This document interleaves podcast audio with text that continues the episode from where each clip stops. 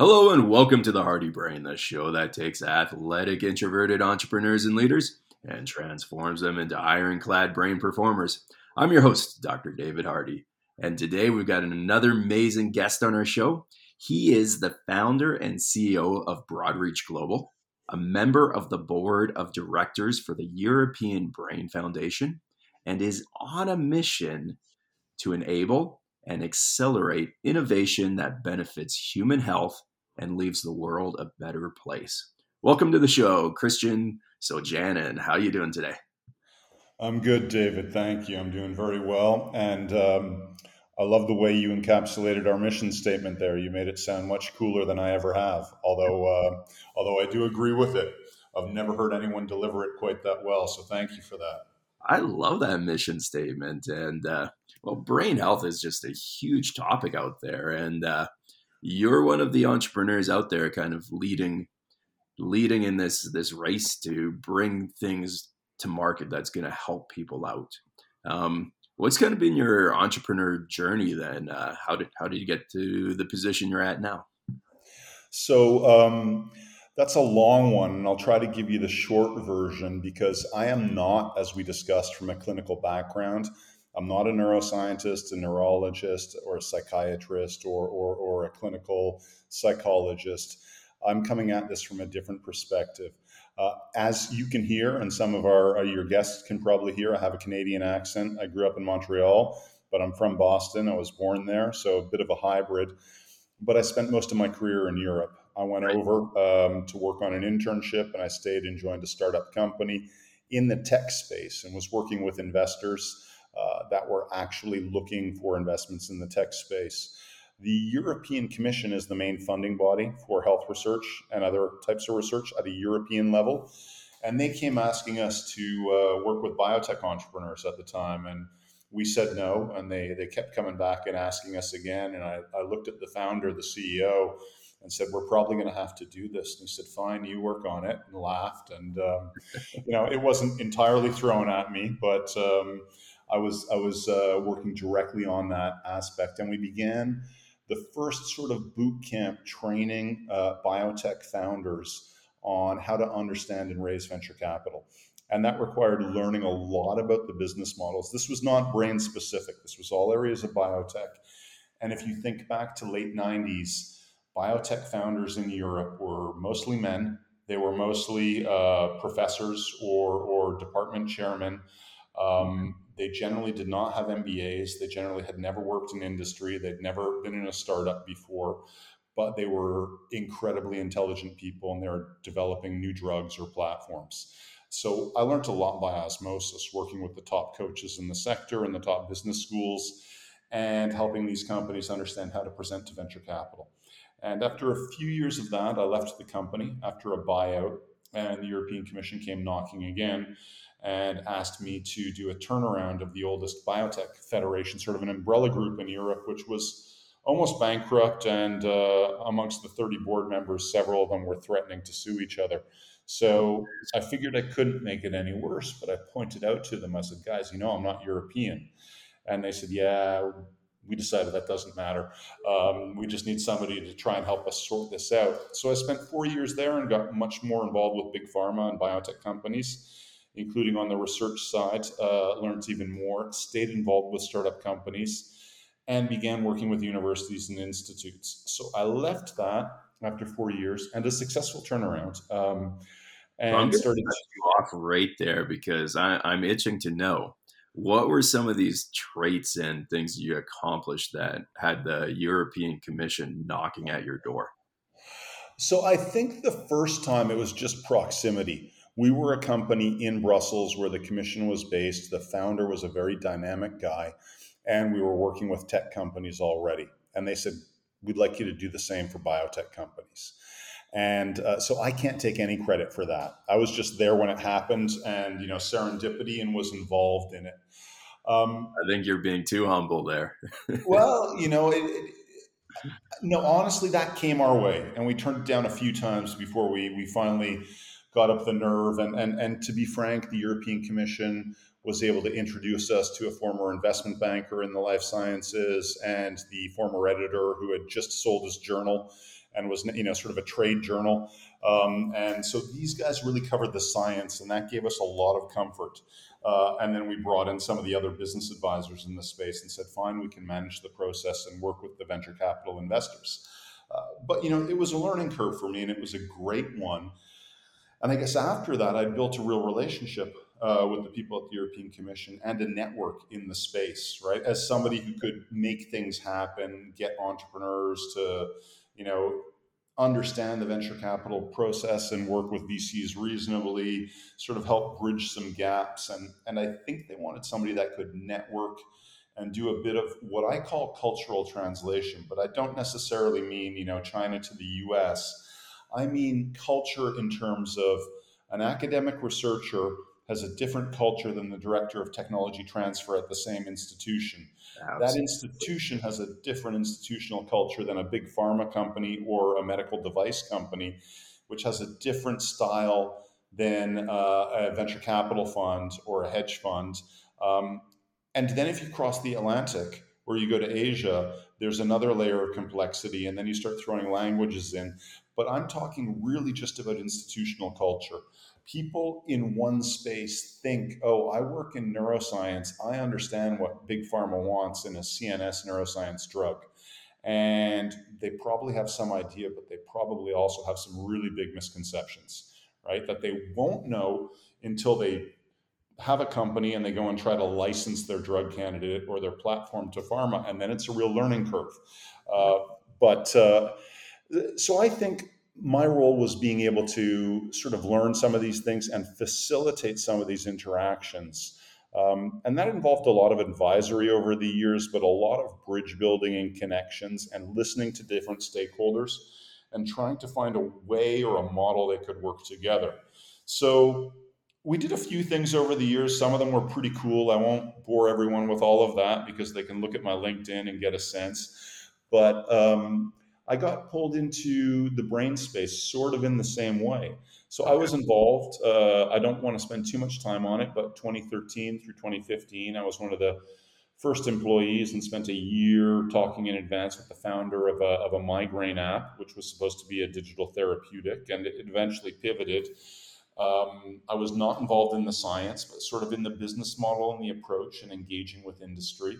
And that was very interesting. But I left with the feeling that the digital health space broadly had some major flaws and challenges in it that weren't being addressed. And I'm not referring to the specific company, I'm referring to what we found in digital health generally. Um, and so then uh, seeing kind of an overlap then with digital health and uh, then I guess the the chemical model. Um, and what have you kind of seen, uh, kind of traditionally? Uh, pharma's had this reputation of the drugs basically inhibiting brain function or perception. So, what is kind of this shift, and how do you get these new um, researchers to become entrepreneurs with this this kind of new so those are a couple of big questions, but you know some some things that we saw in pharma, they've been hot and cold on neuroscience over the years, right? More investment, less investment. The same with uh, psychiatric um, uh, indications. They probably backed away about ten years ago. In the past two, three years, started coming back in as they started seeing we have a special announcement. Dr. David Hardy will be speaking at the Brain Capital Summit in Santa Clara, California, taking place June 26th to 28th. And we've got a special discount code for our listeners THB23. We'll see you there. As they started seeing you know, additional data, new biomarkers, better understanding of some of the diseases, um, some potential for surrogate digital biomarkers based on digital health that could help in better design of clinical trials and better endpoints, the ability to measure certain things that couldn't be measured properly before. Right. Um, and then real world evidence and distributed clinical trials. So there were there were a lot of things happening that made pharma and investors about two years ago become really interested in in CNS neuroscience again, and to some extent psychiatry, but it was less so, I'd say, two years ago. Um, and this was around the same time. A few companies that I knew started reaching out to me for for help on certain things. And somebody at the European Commission came knocking again and asked me if I'd be willing to have a conversation with the European Brain Council. Um, and you know, this was 2021, and I was trying to rebuild things post COVID, so I was delighted to have this conversation. And it turned out there's a great board at the European Brain Council, and the executive director is a really dynamic guy, and they have a good team. And I really enjoyed working with them, and that was pro bono, you know. But we built a, a nice relationship, and I've stayed involved. And I ended up, as a result of that, on the board of the European Brain Foundation, which is a legally distinct organization, but it was sort of created by the Brain Council for other objectives. And I don't want to get into that those because the mission there is quite long, but if anybody's interested, they can Google European Brain Foundation and, and find the website, and they can reach out to me on LinkedIn if they want a point of contact there. Um, so that's sort of on the pro bono side. But they were looking to engage with industry and investors. So I started that with them. And at the same time, I started looking at the digital health space in neuro because also in 2020, uh, somebody at the NIH, the, the National Center for Advancing Translational Sciences, has an Office of Rare Disease Research. And their deputy director had suggested that rare neurological disorders were one of the areas where AI and digital health was going to have the most impact and I had never imagined that. I thought back to my days, you know, working with this uh, migraine app company, right. and looked into the space and saw a lot in the mental health space. Some really good companies with excellent financing and rock star teams of great people. Uh, and then a lot of small, very innovative companies, but I saw some of the same challenges that I saw 10 years ago still exist.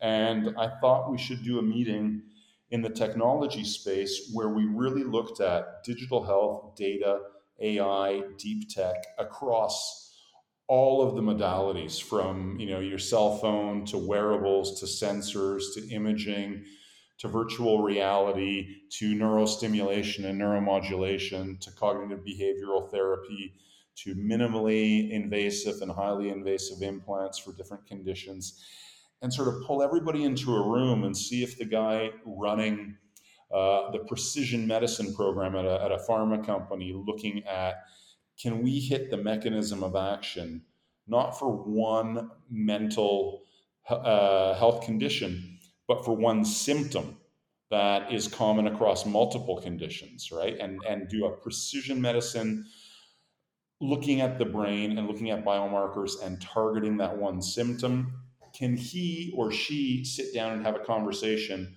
with a clinical psychologist using AI and cognitive behavioral therapy in a gamified uh, digital health company, which also has a CBT component?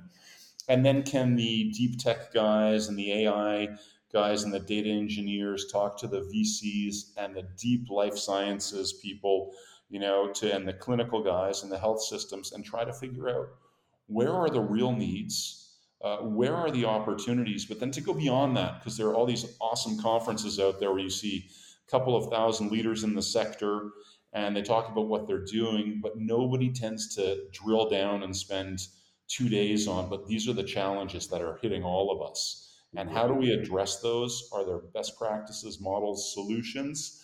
Um, are there are, are there things we can implement now, guidelines, um, collaborations, or can we just try to develop a public-private partnership so that in two years or five years we we start to understand what the problem is. Maybe that's the best we can do, right?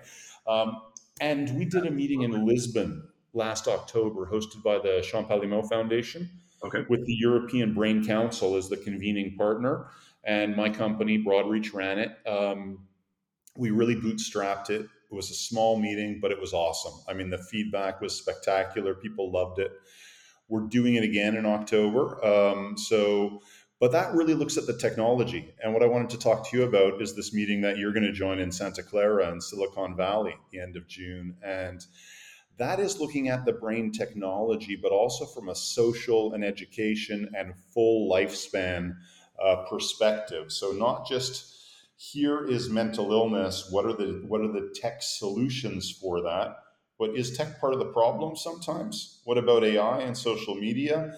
And right. then what what can we do in the home and early childhood, in schools, in the workplace, in our communities, in sports, um, in startup companies, in the health systems themselves, and at a societal level to build brain health and wellness uh, across society, right? And and there's a group that came up with this concept. I believe it was Thomas Insel uh, who came up with the idea. This is what I've been told. I was not there. He came up with the concept of brain capital as an asset class and a social good that impacts social well-being, but also economic growth and productivity.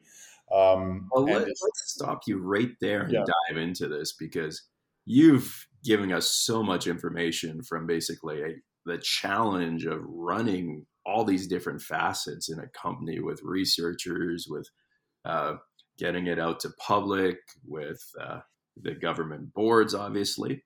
And then, of course, you dove into looking at biomarkers and the technology that can be used and all these facets there.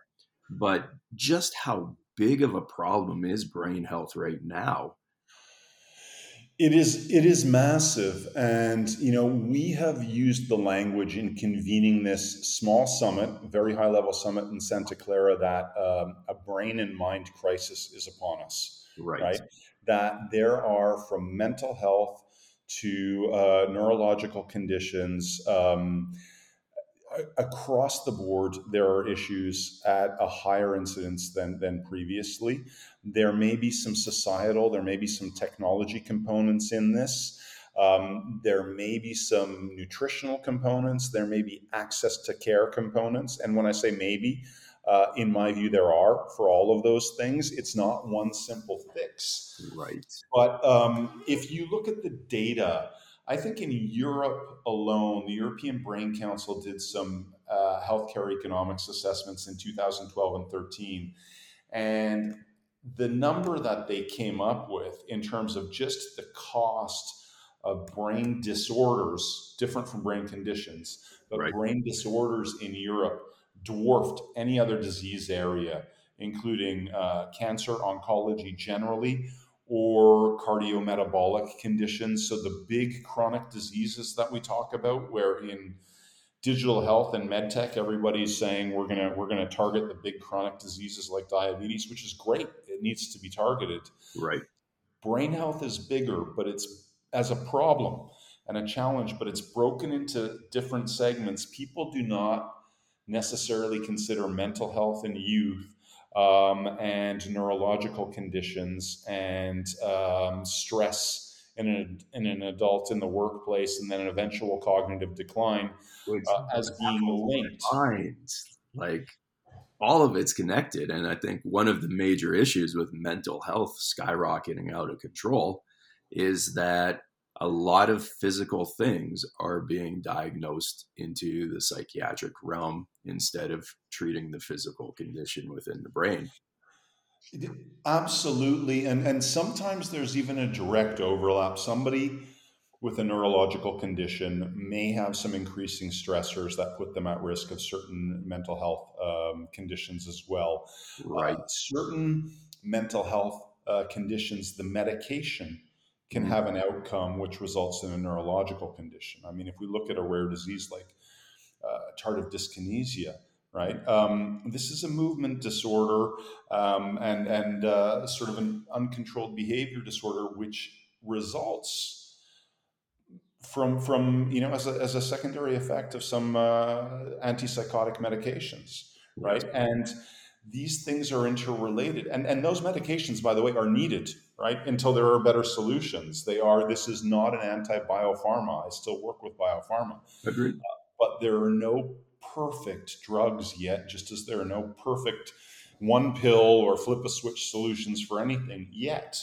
Um, this is not to say I think there will never be. It's also not to think, say that I think it's tomorrow.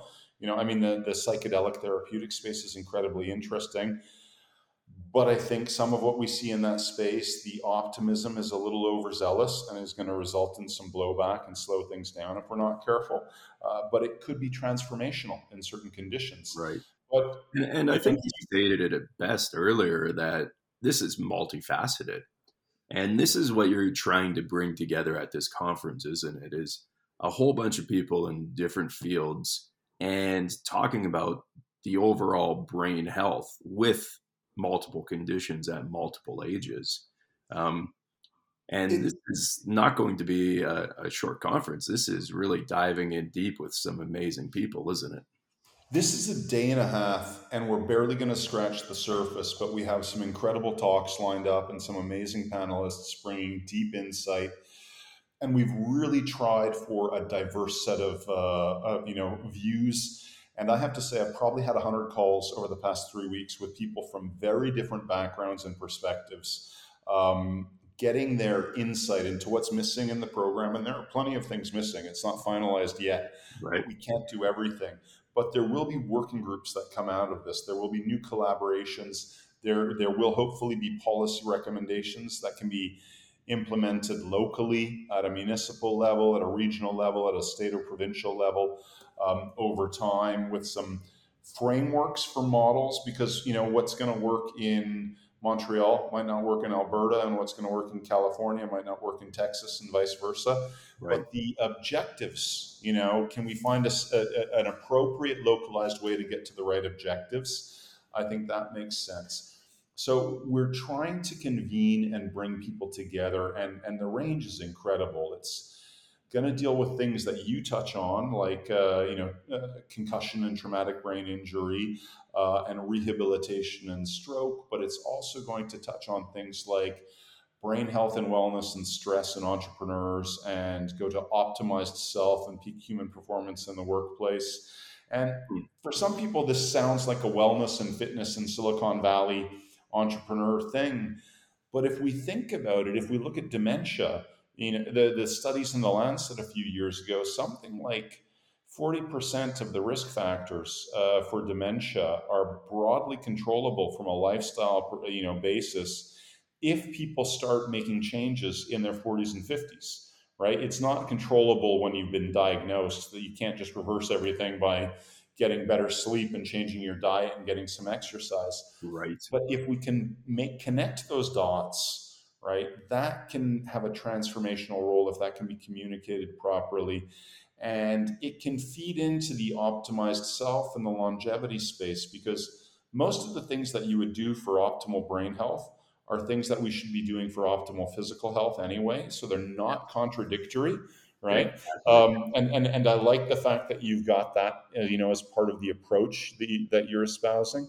Um, but even if we look at some of the research out of Australia, and this this is a you know a touchy one because we talk about children uh, with with autism or or, or ASD, mm-hmm. but they did some controlled studies and they found when parents in one cohort began at the first visible symptoms right of uh, autism spectrum uh, disorder, they began to implement some small behavioral changes in the home.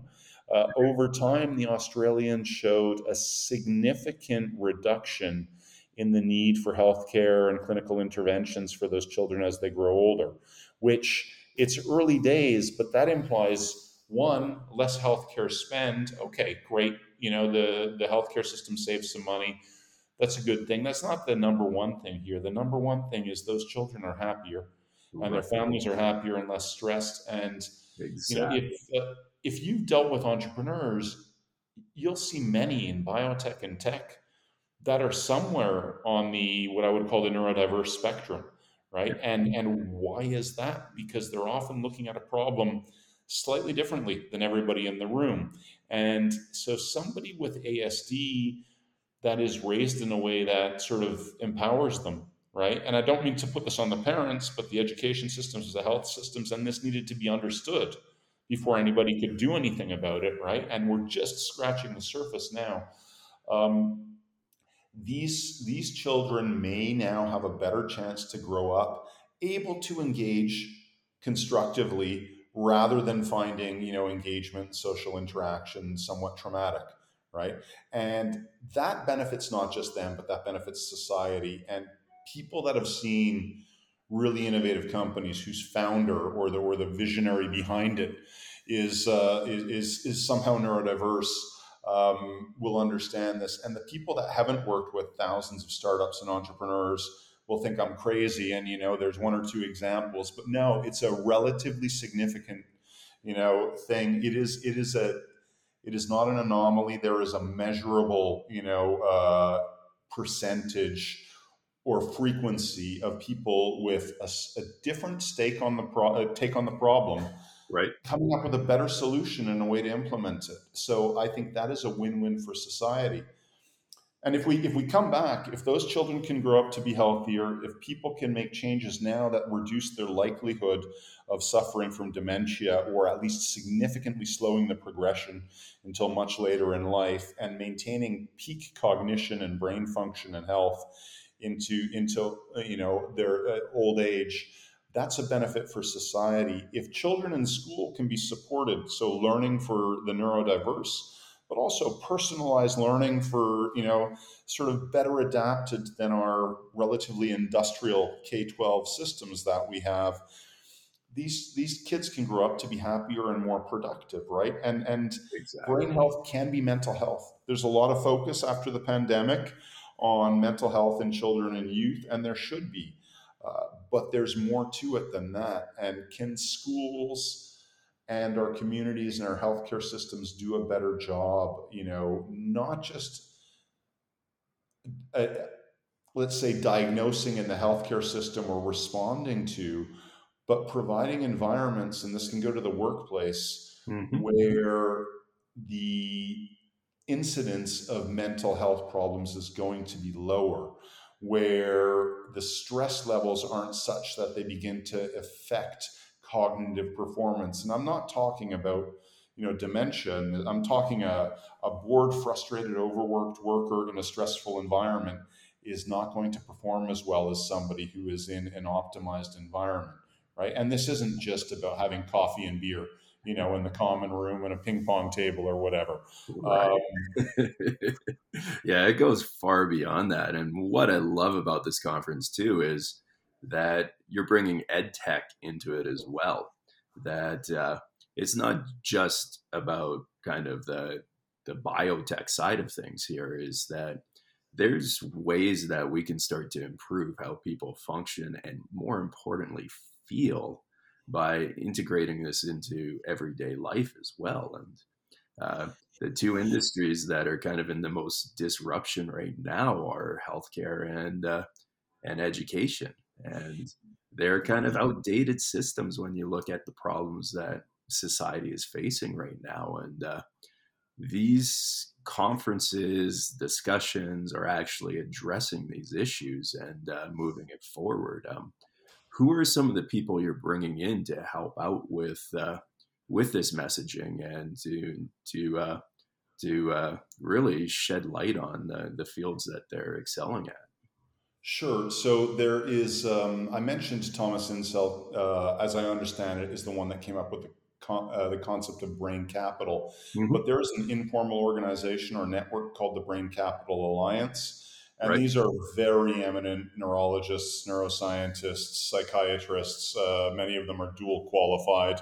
Um, and they're in Europe, the US, uh, Canada, uh, Africa, Asia, um, Latin America. Very, very eminent people. So they're the ones that sort of convinced me to run this summit. And there's a guy there named uh, Dr. Harris Eyre, who's a who's a psychiatrist and also a PhD neuroscientist. Um, he's the one that that that that talked me into running this event with them. So they are, let's say, the scientific and medical brains behind the initiative. And Broadreach, my company, is providing the the capacity to run the meeting, but to engage with the different stakeholders and startups and venture capital and industry. Um, there are. Uh, this is the meetings in California. So there are already confirmed two of California's mental health commissioners oh, wow. uh, who are on board, both of whom, by the way, are venture capital investors. Uh, okay. Uh, in different spaces. One in the future of work, one has a very much brain and mind uh, focus in investing. Um, there are some top neurologists, neurosurgeons. There are dual qualified MD, JD sort of lawyers looking at um, early childhood brain health and development. Um, we may have some of our friends from Europe, from the European Brain Council, coming over to look at international collaboration models. Even though this is in California, we have uh, a number of KOLs coming from key opinion leaders coming from Texas. So we have the Meadows Mental Health Policy Institute, which is a nonpartisan institute. Um, they're a significant player and they're working with all the top health systems and the government and the private sector in Texas on rolling out mental health initiatives with the goal of ensuring adequate mental health care for every citizen in the state of Texas. Um, and and they're doing amazing things. So here you have major players in California and Texas collaborating, and we have people coming from the East Coast uh, and, and and elsewhere with a range of perspectives from full recovery from uh, what should have been a fatal traumatic brain injury mm-hmm. to um, clinicians to entrepreneurs developing a range of digital health and technology and deep tech tools, some of which I mentioned might be. Uh, you know, a, a, an app on your phone connected to a wearable, connected to cognitive behavioral coaching. Some might be gamified module models that are shown to slow the progression of, uh, of dementia and maintain cognition. Some of which might be virtual reality for conditions like uh, bipolar disorder or depression. Uh, some will be neuro, neurostimulation. Um, some will be implants. There's, uh, you know, uh, I, am thinking of one company that has a minimally invasive uh, uh, chip uh, that goes just under the scalp, which monitors with with uh, medical lab quality uh, seizures in epileptic patients, including the micro seizures that people don't even notice are happening. Right. right. So instead of just you know an hour in the lab or 20 minutes in the lab you can have longitudinal data over months at the same medical quality now that's in development but or other tools, for example, an optical scanner, which can um, assess for traumatic brain injury, for stroke, for Parkinson's, and for multiple sclerosis, right? And, and a number of others, which, which are really pretty amazing. Um, so, and, and it's a mixed it's a mixed uh, group of, of really impressive companies, many of them tying many things together. The technology, the coaching and the behavioral factors, the exercise and the sort of the lifestyle factors. Um, and then we have people coming and looking at how do we implement this in school systems? Right. How do we take a technology like this and roll it into a health system at a community level or at a regional or national level? So these are big issues. Um, we're going to have the conversation. We're not going to solve everything. We're going to have a call to action around certain things. I don't know what that call to action will be yet. I mean, we're not deciding that. The participants of the summit will will sort of determine that by consensus, right? Where are the areas that we want to prioritize? Is there a new nonprofit coming out to be run by the group behind the Brain Capital Alliance, for example, and other stakeholders? Uh, so we have investors and family offices coming, uh, entrepreneurs and startups and growth companies, uh, foundations and accelerators. There'll be within about two weeks the full program and list of speakers will be up. There are quite a few of them where we're, we're figuring out the exact slots for them right now in the program and the roles. Um, frankly, some people are so talented they should all have a, a keynote and we don't have space for them all to have keynotes. So some people may be on a panel that probably should be given 45 minutes to give a talk, but we don't have it in the first meeting. So we'll do follow-ons. Um, yeah. yeah, I mean, and and the idea is to have a flow through all of these different issues that is somehow rational and sequential, right? So we can have an order of progression to the thought in a way that what was raised in day one in the early childhood aspect can feed into the recommendations that are coming out at the end of the con- conference on day two. And I call it a conference, but it's really somewhere between a summit and a round table and a convening of key stakeholders. And, and we should say for your listeners, if they're interested, they can't come and sell Bitcoin. Uh, you know, you're not getting in. I'm sorry, is not against Bitcoin. It's just not the right venue for that. But if you are interested in brain health, you're a practitioner, a researcher, an MD, a patient, or just interested in wellness and optimized self, you are welcome to register. Uh, we've kept prices as accessible as possible. If you're a service provider like a lawyer or a banker, you're going to pay a bit more because you can you can help us pay for the catering for everybody else, and uh, that's just life, guys. But you're there to do business, so I think that's fair. Um, Dave will have uh, will have a code and a link that you guys can use to. Uh, I guess it'll go in the show notes and yeah. that will give you a discount on the registration uh, rather than if you just come to the site directly.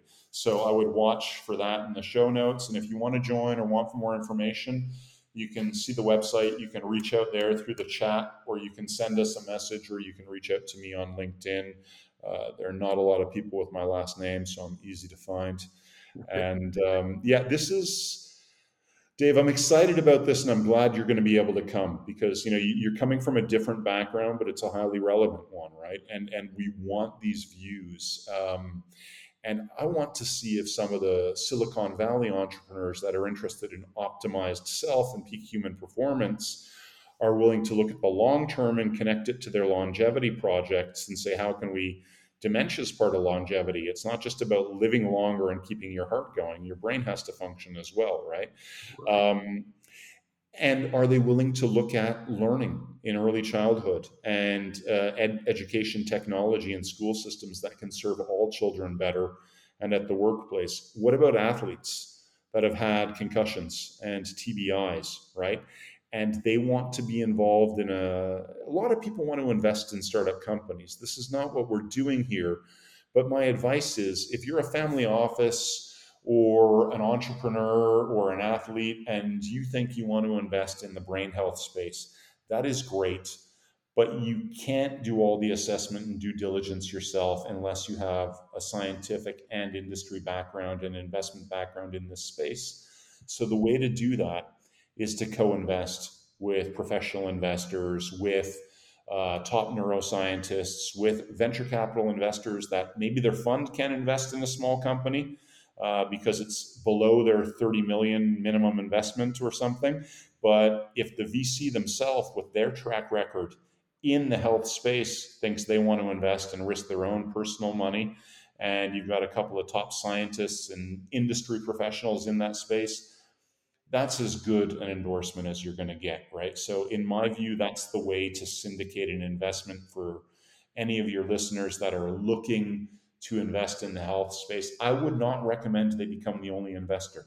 I could be wrong. They could do it, they could hit a home run, but it's so easy um, for any company to, to underestimate the challenges or to misunderstand something about what has to be done to be able to be licensed by industry or to get real patient and consumer engagement or to be reimbursed to get regulatory approval and a reimbursement code, right? So, my view is if it's a real healthcare uh, application or therapeutic or technology, if you're interested to invest, that's awesome. Don't let anybody rush you.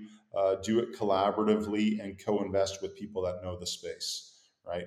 And, um, you know, just co-invest on the same terms. You don't have to pay them for that. If they want you to join the investment syndicate, you'll be investing, uh, you know, at the same valuations, getting the same thing for your dollar as as they're getting.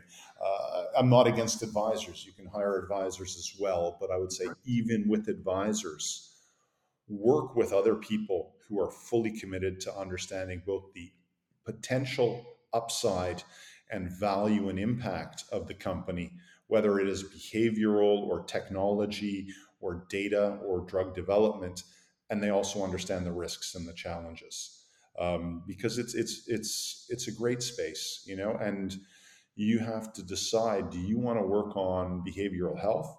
Do you want to work on the on the physical and lifestyle aspects? Do you want to work on uh, neurostimulation that can have a real effect on uh, mental health or depression? Right. Or do you want to work on something that can be used in the workplace or that can help the, uh, you know, uh, the elderly, our parents, and our, our, you know our friends and neighbors, and ourselves as we age. All of these things, there's huge opportunity, but it's really important to understand uh, the process and and the risks and the potential upside and, and how that needs to be accomplished right? So that's my advice. If you're interested you'll meet these guys there. Um, you know if you can develop relationships with some of them that might be really interesting. Uh, if you're a startup company it might be worth checking out. Or if you just want to get involved and if you can't make it there, we'll do some other meetings down the road, some of which might be virtual. And uh, I'll be happy to introduce Dave to some of our speakers so he can bring them on the podcast afterwards. Excellent. Well, I appreciate this. This is absolutely exciting that uh, things are happening in the brain health world and you're bringing it together. And the Brain Capital Initiative Summit is uh, a starting point to really start to bring a lot of these uh, new technologies to people so that the impact can be made and we can see a difference right away. So I absolutely applaud you for herding the cats and putting this together and bringing me on board for for one of the panel discussions. So I look forward to it. And for everyone listening, stay tuned to the next episode of the Hardy Brain the show that takes athletic, introverted entrepreneurs and leaders and transforms them into ironclad brain for performers. Take care.